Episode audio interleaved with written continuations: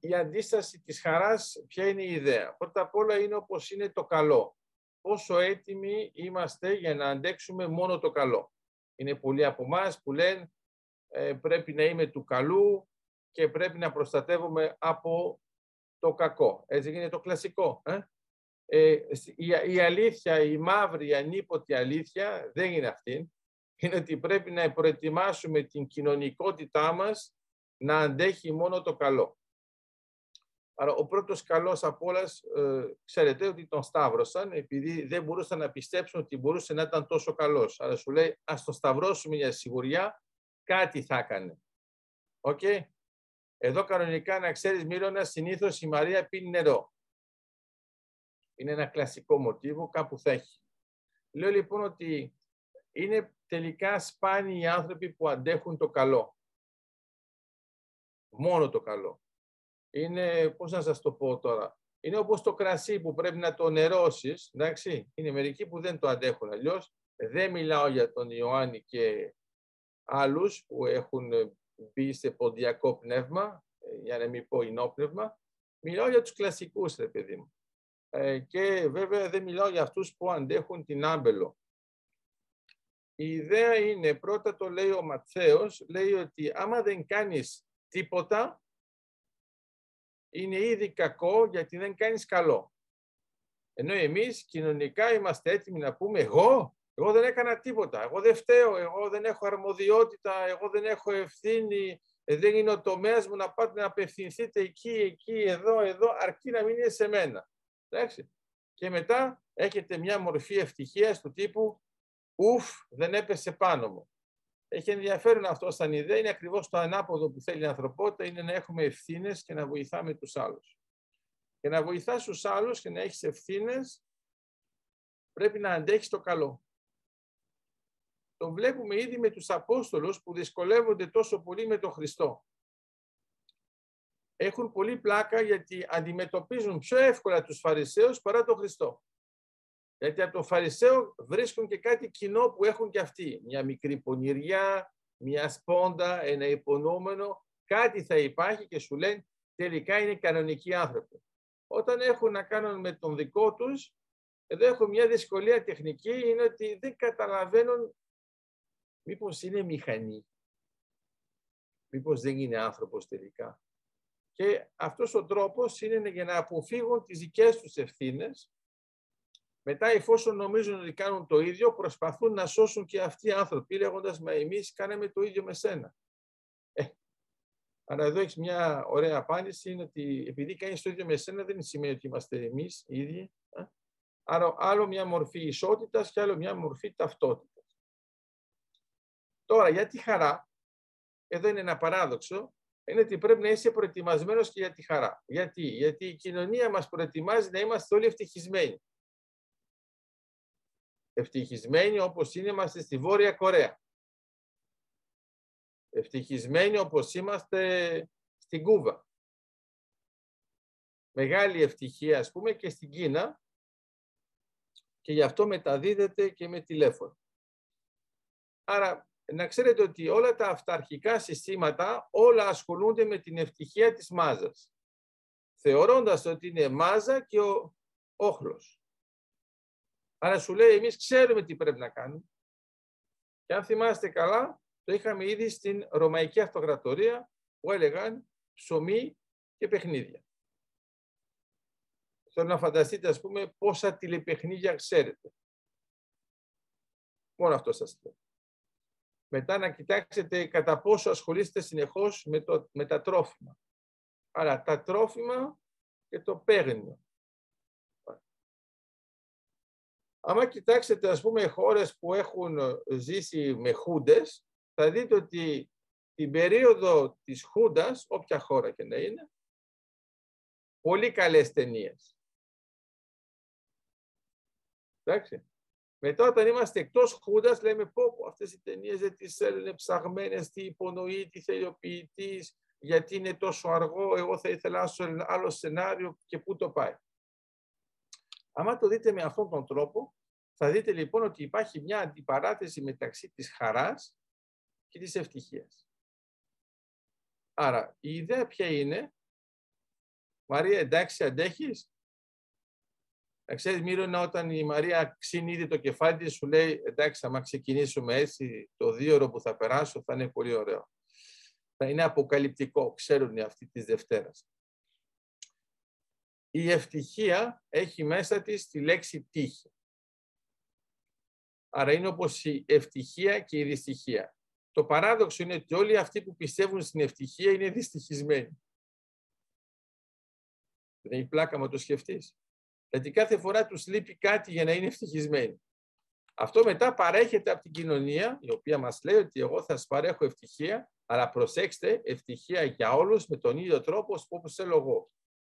Μετά σε κάποια φάση φτάνεις σε μια ωριμότητα και λες τέτοια ευτυχία δεν τη θέλω.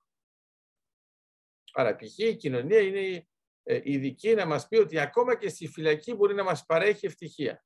Λες τότε να πάμε κι εμείς. Άμα είναι γι' αυτό το λόγο, εντάξει. Άρα είναι κάτι που είναι εντελώς τεχνητό και η ευτυχία, επειδή το βασικό της στοιχείο είναι η τύχη, είμαστε παθητικοί απέναντι στην ευτυχία. Περιμένουμε να μας έρθει. Και κάπου την προλαβαίνει η δυστυχία. Και λες, όχι ρε γαμώτο. Η ιδέα ποια είναι, ότι δεν έχεις κάνει απολύτως τίποτα και σου έρχεται αυτό. Θα το πιάσει η Βικτόρια, π.χ. κάνεις ας πούμε μία εκδήλωση, μία δηλαδήλωση και έρχεται κάποιος και σου σκοτώνει μερικούς δικούς. Στη μέση του πουθενά που δεν έχεις κάνει τίποτα. Και λες τι δυστυχία. Το θέμα είναι ότι είχες προστατευτεί για να το αντιμετωπίσεις. Άρα, μετά τώρα προστατεύονται. Τώρα, άμα κοιτάξετε λοιπόν το θέμα της τύχης και καταλάβετε ότι για την ανθρωπότητα αυτό που λειτουργεί είναι η ανάγκη. Το θεμελιακό στοιχείο είναι η ανάγκη και όχι η τύχη. Η ανάγκη είναι κάτι που το νιώθεις. Νιώθεις μια ανάγκη, έχεις μια ανάγκη, υπάρχει μια μεγάλη ανάγκη, υπάρχουν ανάγκες. Από τη στιγμή λοιπόν που το νιώθεις, λειτουργείς ενεργητικά. Πρέπει να κάνεις κάτι. Διότι ακόμα και αυτό το έχεις ανάγκη. Στο Ματθαίο λοιπόν, για το Χαρί Ιωάννα, καταλαβαίνουμε ότι ο Ευαγγελιστής υπονοεί ότι άμα είσαι καλός άνθρωπος, έχεις ανάγκη να κάνεις καλό. Δεν σε υποχρεώνει να κάνεις κάποιος καλό. Ενώ όταν είσαι ντεμή, ξέρει κάποια, αφού δεν σε υποχρεώνει κανένας να κάνεις καλό, γιατί να φταίς εσύ που έγινε κάτι καλό. Ας γίνει μόνο του. Καμία χαρά. Το άλλο είναι ότι η ευτυχία, όταν βλέπετε κάποιον ευτυχισμένο, ξέρει ο Ιωάννης, έχετε την τάση να είστε της ζήλιας.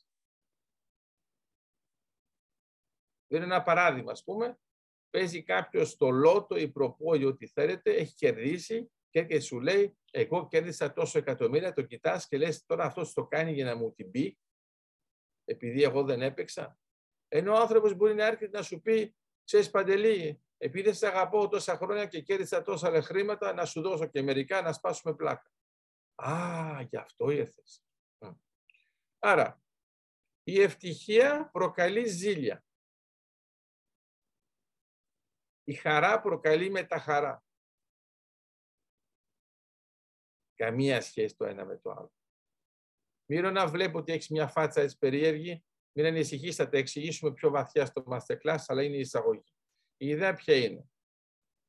Η χαρά, επειδή είναι ενεργητική, εντάξει, αυτός που το βλέπει, αυτό το έργο, του παράγει με τα χαρά, αν αυτός είναι που φταίει για την πρώτη χαρά. Δηλαδή είναι ο δράστης. Όχι ο ένοχος, ο δράστης. Δηλαδή ξέρω ότι αμέσως η αστυνομία θα πει, άμα είναι δράστης, κατάλαβα τι πρέπει να κάνουμε. Λοιπόν, μιλάω λοιπόν για τον δράστη, αυτός που δρά. Κυρία Στέλλα, το πιάνει αυτό.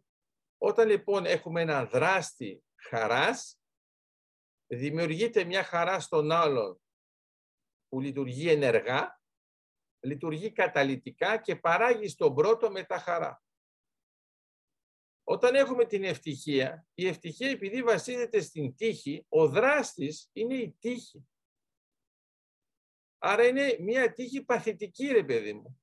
Λες, ήμουν εκεί, μου έτυχε αυτό, βρήκα 100 ευρώ κάτω. Τα πήρα. Ωραία. Ποιος τα βάλε εκεί δεν έχει σημασία. Αυτό που έχει σημασία είναι το πήρες εσύ. Δηλαδή το πήρες παθητικά.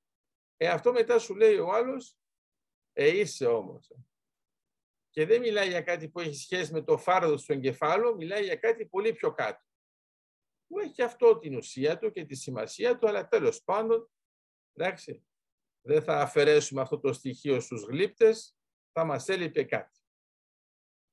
Και έτσι ξέρω ότι αυτό είναι αφαιρετικό, αλλά το λέω για καλό και για καλό και όχι για καλό και για κακό.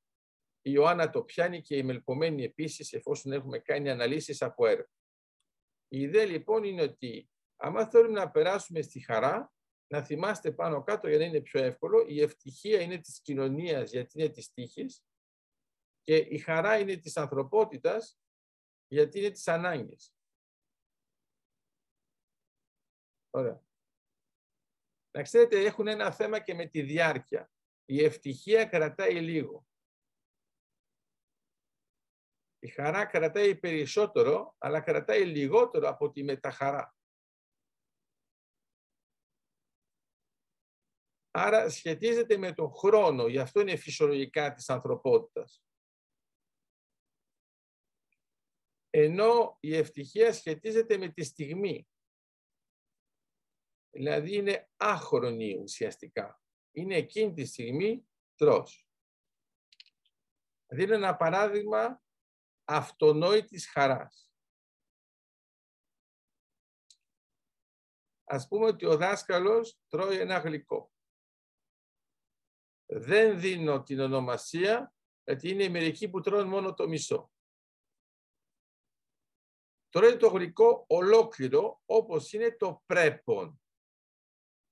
Μετά λοιπόν πίνει το ποτήρι που είναι έτσι ωραίο, που κανονικά το φέρνει η κόρη στον μπαμπά, όπως ξέρετε, για να ξεδιψάσει. Εκείνη τη στιγμή έχει το μείγμα της φρεσκάδας με την επίγευση. Είναι η αγαπημένη του στιγμή. Θα μπορούσατε να πείτε λοιπόν, με είναι πάρα πολύ απλό ρε δάσκαλε, πιες νερό κρύο. Ναι, αλλά εγώ θέλω κάτι άλλο πριν. Δεν μιλάω για τα λευκά της Λάρισας που έρχονται όταν πάμε Κατερίνη. Δεν θα πω κανένα όνομα, γιατί επειδή είμαστε σε φάση Zoom, να μην έχουμε και ελλείψεις και μερικοί λιποθυμήσουν. Άρα, αυτό που καταλαβαίνουμε είναι το εξής. Είναι ότι το γλυκό είναι η προετοιμασία για το νερό. Η χαρά, προσέξτε τι θα πω τώρα, δεν έρχεται την ώρα της απόλαυσης που είναι το γλυκό, έρχεται την ώρα της επίγευσης της απόλαυσης. Άρα, κανονικά πρέπει να σας θυμίζει κάτι άλλο στον τομέα τον σεξουαλικό. Δεν θα πω περισσότερα για να μην κάποιοι μου πούν εγώ δεν λέω τέτοια πράγματα σε ένα masterclass ή ντρέπομαι και δεν ξέρω τι. Λέω απλώς, αν θυμάστε καλά, εγώ δεν έχω δει ποτέ οργασμό πριν την πράξη. Έχω δει πράξη χωρίς οργασμό, δεν έχω δει οργασμό μόνο του. Δεν μιλάω για τους πιο ειδικούς που μπορεί να πάνε κατευθείαν στην Ιρβάνα. Ξαναλέω λοιπόν, στην πραγματικότητα έχουμε μία διαδικασία που έχει ένα τέλος, αλλά αυτό το τέλος δεν είναι τέρμα, είναι τελειότητα. Αυτό το έχουμε στη χαρά και στη μεταχαρά. Η ευτυχία επειδή είναι της στιγμής, για μένα η μόνη ευτυχία που έχει διάρκεια, να το θυμάστε, είναι η ευτυχία του ντρούπι. Oh, come on! Του ντρούπι. Ναι ρε, του ντρούπι. Η Ιωάννη έπεσε στην παγίδα, σε ανάγκασα να μιλήσεις την ώρα της εισαγωγής για να μου θυμηθείς ότι you know what, I'm happy. Oh, come on! Και θυμάσαι και το ύφος, δηλαδή που είναι πολύ πιστικό και το καταλαβαίνεις. Άλλοι λένε ας πούμε ότι δεν είναι αστείοι με το ίδιο ύφος και πάλι δεν καταλαβαίνουν οι άλλοι και πάλι γελάνε. Ξαναλέω λοιπόν, αυτή είναι η μόνη ευτυχία που μπορεί να έχει κάποια διάρκεια γιατί είναι καταγεγραμμένη. Εδώ τώρα θα μπορούσα να σας πω το εξής, προτιμάτε την ευτυχία ή τη χαρά. Δεν είναι ανάγκη με όλα αυτά που εξηγήσαμε, καταλάβουμε. Υπάρχει όμως μια διαφορά που πάλι είναι ένα παλούκι, πάλι η Μαρία θα πιει νερό, είναι ότι η χαρά είναι κάτι για το οποίο παλεύεις, ενώ η ευτυχία είναι κάτι που έρχεται μόνο του και φεύγει μόνο του. Άρα το στιγμιαίο μπορεί να σου πέσει παντού. Είναι ας πούμε κεραυνοβόλια. Πα! Είμαι ευτυχισμένος. Πα! Τέλειωσε. Ενώ ο άλλος είναι αυτός που μαζεύει φως. Άρα, είστε του ήλιου ή του κεραυνού. Πολύ συχνά μας συμφέρει να είμαστε του κεραυνού γιατί δεν έχουμε να κάνουμε τίποτα. Απ' την άλλη πλευρά, ο ήλιος παρέχει τα πάντα, αλλά εδώ πρέπει να είμαστε έτοιμοι να είμαστε στο φως. Λες, όχι τόσο φως. Κάπου δεν θα ανοιχτώσει. Αυτό λοιπόν μπορεί να το νιώσετε, π.χ. όταν πάτε κοντά στο Βόρειο Πόλο, που η ημέρα είναι ημέρα. Και λες πότε θα κοιμηθούμε μέσα σε αυτή την ημέρα, δεν σταματάει ποτέ. Η ιδέα λοιπόν με τη χαρά είναι η διάρκεια, η οποία παράγεται από τη μεταχαρά. Είναι λοιπόν το ανάλογο από το καλό. Τι παράγει το καλό? Η αμυσία. Τι παράγει τη χαρά? Η μεταχαρά. Όταν το βλέπετε με αυτόν τον τρόπο, θέλει να πει λοιπόν ότι πρέπει να έχετε προετοιμασία. Άρα θυμάστε ότι υπάρχει το κλασικό, κλείνεται ένα ραντεβού, στην προετοιμασία συνήθως βάζουμε ένα εστιατόριο, μετά βάζουμε ένα ξενοδοχείο και διάφορα άλλα που δεν θέλω να κάνω όλες τις διακλαδώσεις, αλλά μερικές φορές λες κρίμα το εστιατόριο. Άρα, εγώ λέω ότι άμα θες να προετοιμαστείς καλά, πάρε ένα πολύ καλό εστιατόριο, ακόμα και αν δεν έχει τίποτα μετά, τουλάχιστον έφαγες καλά. Ενώ αυτός που βιάζεται για να πάει στο επόμενο στάδιο, θα μείνει μάλλον με το σουβλάκι. Και τα 39 βέβαια. Άρα, η προετοιμασία έχει μεγάλη σημασία και θέλει να πει ότι πρέπει, ειδικά πριν μια αποστολή, να είμαστε προετοιμασμένοι για μεγάλο καλό, μεγάλη χαρά, χωρίς καμία ανταπόδοση. Κανονικά όταν πάτε κάπου και το αγοράζετε, όπως θα έλεγε ο Μητροπάνος, έχετε μια απέτηση. Εδώ το όμορφο με την ανθρωπότητα είναι ότι υπάρχουν οι χάρες που δημιουργούν χαρά, οι οποίες όμως είναι μικρότερες από τη χαρά που έρχεται. Ενώ λες κάνε μου αυτή τη χάρη σε παρακαλώ, όλος την κάνει τη χάρη και τελικά δέχεται περισσότερο. Δεν το έχει προετοιμάσει αυτό. Εντάξει.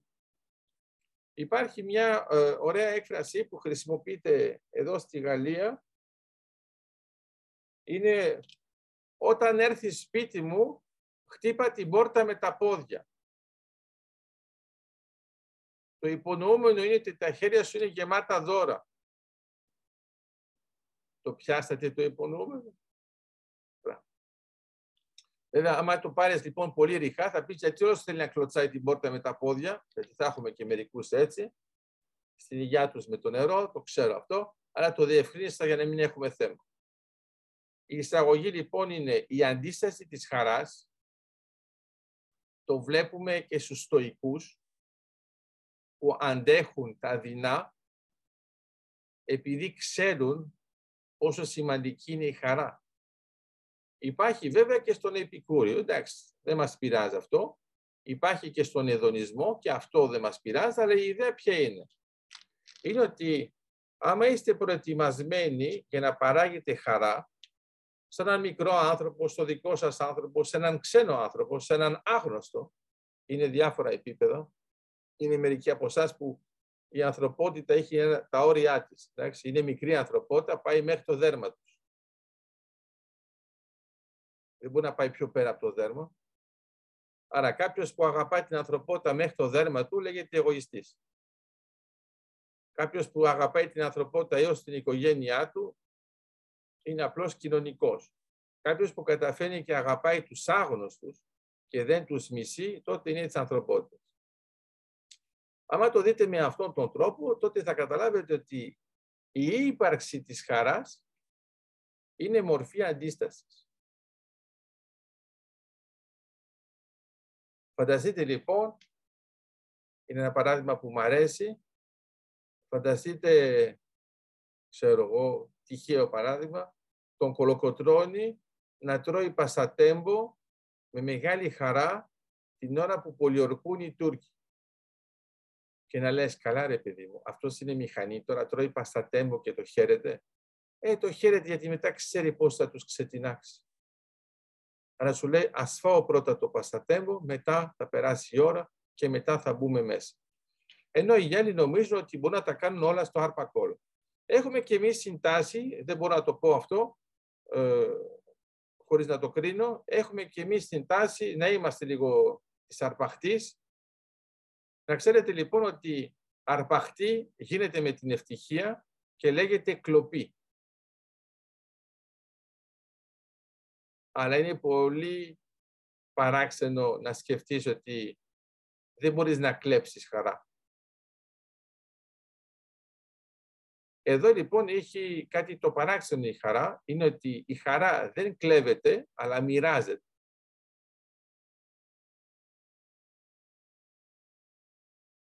Άρα το ίδιο με τη μεταχαρά είναι ότι λειτουργεί καταλυτικά αν είμαστε έτοιμοι. Όταν είμαστε όλοι έτοιμοι, τότε αυτή η μεταχαρά πολλαπλασιάζεται.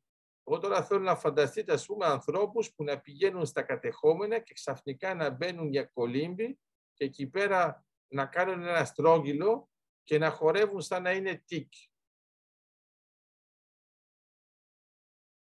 Άμα τώρα ζηλεύετε αυτά που είπα μόλις τώρα, είστε της κοινωνίας.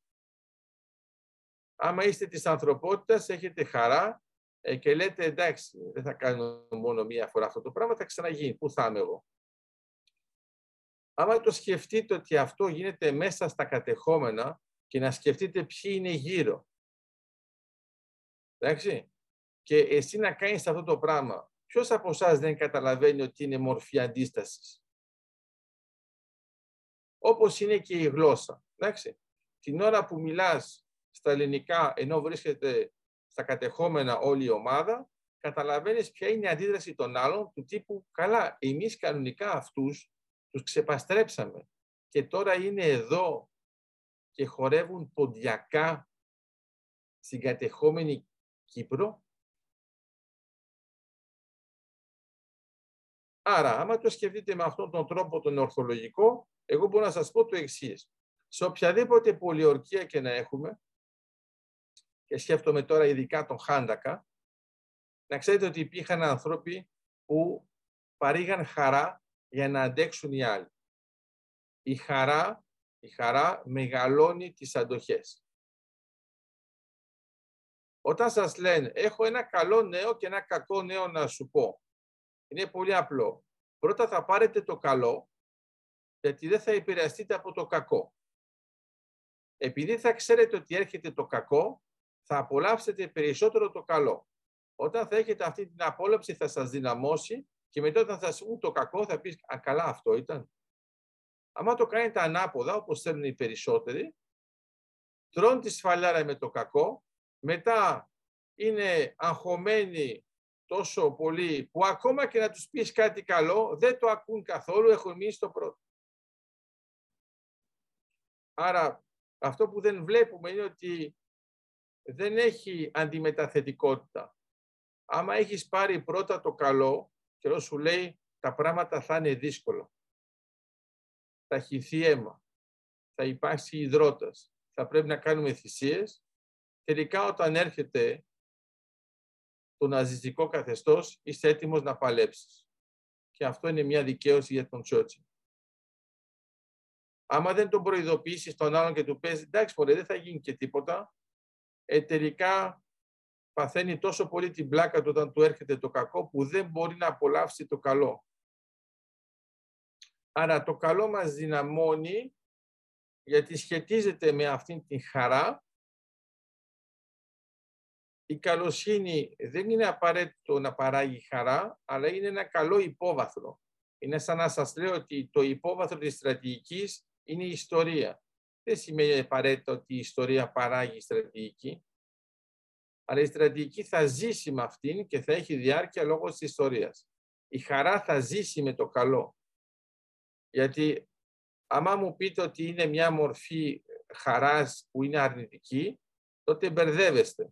Να ξέρετε ότι αυτό είναι ευτυχία και είναι τεχνητή. Το λέω για αυτούς που προσπαθούν να πούν ότι εμένα μου αρέσει όταν βλέπω τους άλλους να χτυπάνε τους άλλους κτλ. Που βλέπουμε όχι μόνο στις δικτακτορίες, αλλά και για αυτούς που είναι για δέσιμο. Όσοι το πιάσαν, το πιάσαν. Άμα δεν το πιάσατε, δεν το πιάσατε. Λέω λοιπόν ότι εμείς δεν είμαστε των δεσμών με την έννοια που έχουν τα δεσμά, είμαστε του δεσμού. Ο δεσμός παραμένει ελεύθερος και παραμένει ανθρώπινος.